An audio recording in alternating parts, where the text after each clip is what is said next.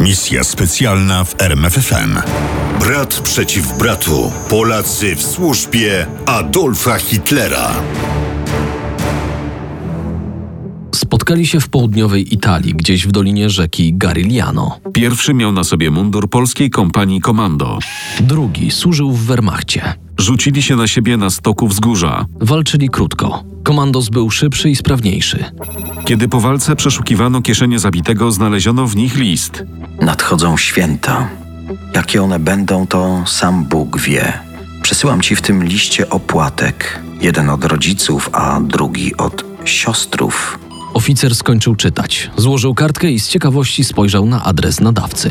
Niemożliwe. Mruknął do siebie, po czym zwrócił się do przechodzącego obok komandosa. Dawajcie mi tu Kaszubskiego, ale szybko. Starszy strzelec Kaszubski zjawił się niebawem. To ty biłeś się z tym Niemcem? Tak. Znaleziono przy nim list.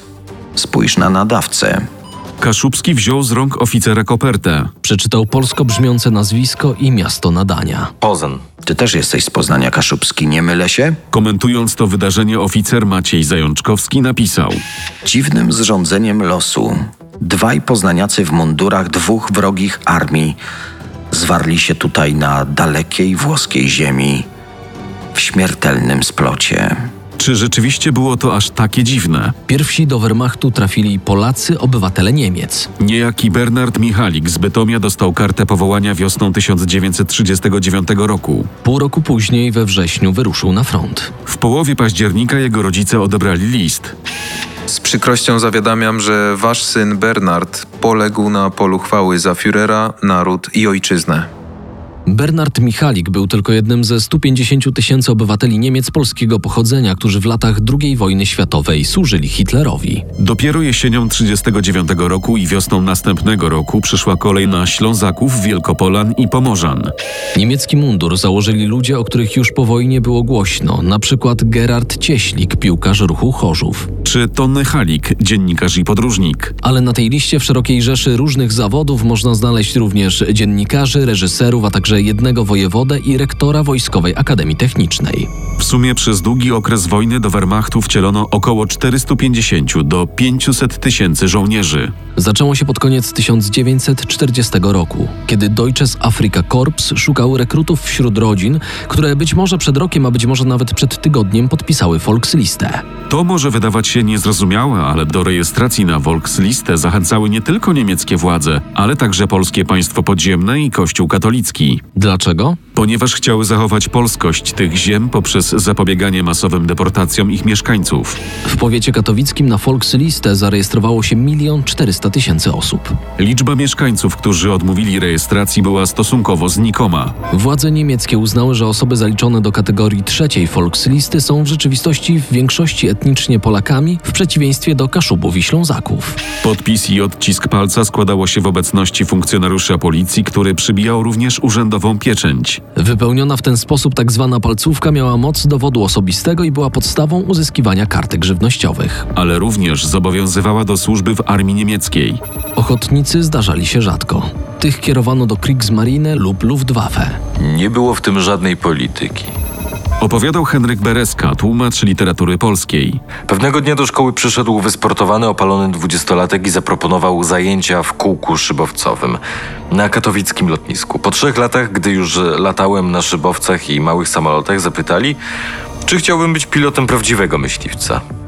Nie namyślałem się ani chwili i tak wylądowałem w bawarskim ośrodku szkoleniowym Luftwaffe. Jak widać, nikt Henryka Bereski nie zmuszał do służby. Zgłosił się sam.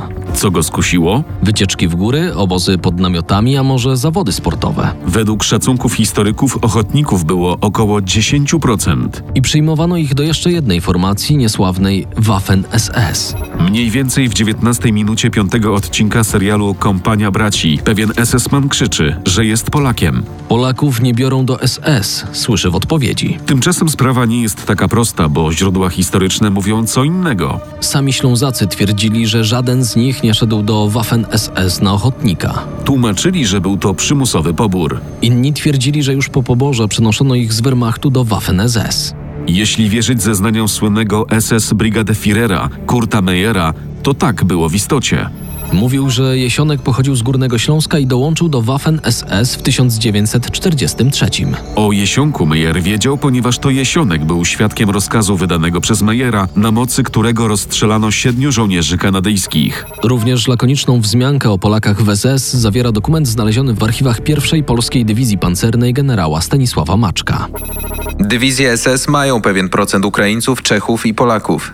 Ten procent był jednak niewielki. O ile Niemcy tworzyli bataliony SS złożone na przykład z Łotyszów, Holendrów czy Ukraińców, o tyle stworzenie takiego batalionu z Polaków byłoby niemożliwe. O wiele łatwiej można było taki eksperyment przeprowadzić w Wehrmachcie, ale mimo, że również w tym przypadku Niemcy nie zdecydowali się na taki krok, warto przypomnieć pewien ciekawy epizod.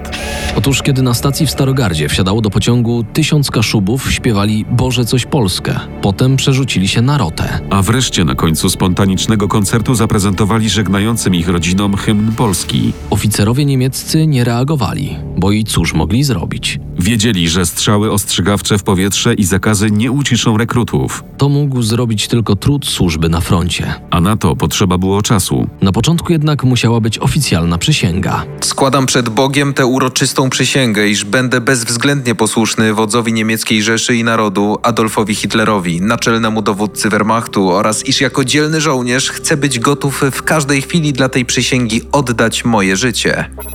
Ludwik Machalica z Kobiura pod Pszczyną złożył taką przysięgę na początku 40 roku. W jednym roku szedłem na Paryż, a w drugim na Moskwę. Opowiadał w Śląskiej Gwarze. Na tę Moskwę fajnie się maszerowało, no bo było lato. Ale jak przyszła zima, nie jeden z nas przeklinał dzień, że przyszedł na świat. Pod Moskwą dla Machalicy skończyła się wojna i zaczęła się niewola. Ja tam byłem ciężko ranny i dostałem się do niewoli.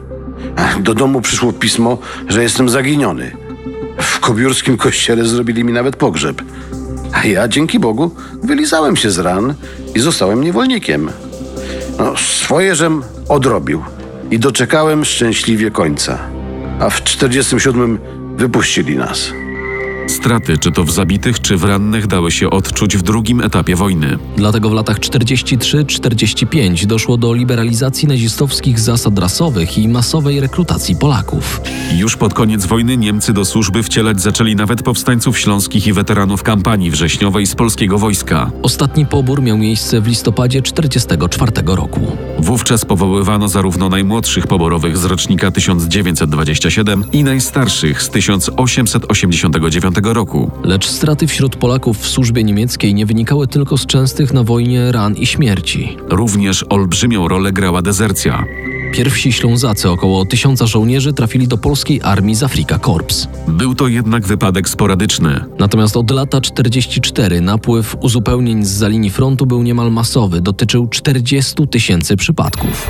Polacy dezerterzy najpierw trafiali do obozów przejściowych, Po kilku tygodniach wpisywano ich na listę uzupełnień. a potem wysyłano do drugiego korpusu generała Andersa lub dywizji pancernej generała Maczka.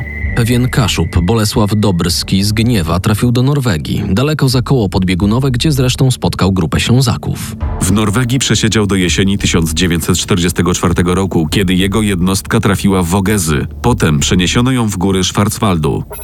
To tam uciekł. Przesiedział w lesie kilka dni, przeczekał aż przez okolice przetoczy się front, po czym poddał się Amerykanom. Trafiłem do Worms. Opowiadał, Spotkałem tam Węgrów, Ukraińców, Włochów, Holendrów, a nawet Tatarów. No i byli również Polacy, nie więcej niż stu. Po kilku dniach pojawił się jakiś oficer z polskich sił zbrojnych. Wtedy dostałem propozycję wstąpienia do polskiej armii. Jak tych ludzi traktowano w polskiej armii? o tym dobrze pisze as pancerny Bogdan Tymieniecki. Pewnego dnia jesienią 1944 roku do 6 Pułku Pancernego przyszły uzupełnienia. Tymieniecki miał obowiązek przywitać nowych żołnierzy i przydzielić ich do czołgów. Przeszedłem przed frontem. Prezentowali się świetnie, młodzi, wysocy, wysportowani. Zacięte twarze, oczy nic nie mówiące, jak automaty. Spytałem pierwszego nazwisko. Tomczak. Jaki oddział? Hermann Gering, Panzer Division. Mnie to wystarczyło. To był żołnierz najwyższej szkoły w świecie. Do tego żołnierza śmiała mi się dusza. Chwalił ich nie tylko Tymieniecki, chwalili ich m.in. ci najwięksi. Anders, Maczek. Nie wszystkim jednak udało się przejść na drugą aliancką stronę frontu. Wir bratobójczej walki trwał do końca wojny, do maja 1945 roku. Oficer kompanii komando Maciej Zajączkowski zrozumiał skalę problemu, kiedy podczas przerwy w boju przeglądał rzeczy poległych. Z nagłówków biją w oczy znane nazwy: Katowice, Pszczyna, Wisła, Gorlice, a dalej jakże drogie, a jak dawno niesłyszane słowa: Kochany braciszku, drogi synu.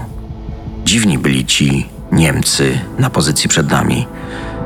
Ale kiedy już włożyli na siebie mundur, to walczą dobrze, bez względu na to, jaki mundur noszą. Zaczynam rozumieć teraz, dlaczego tragicznym zrządzeniem losu w niektórych momentach walka była tak zacięta. I wiem to, że gdzieś tam daleko w kraju, może w tym samym nawet mieście, za mnie i za mego przeciwnika, jest wznoszona w tym samym języku błagalna prośba o szczęśliwy powrót naszych synów w domowe progi. Prosimy Cię, Panie. Misja specjalna w RMFFM.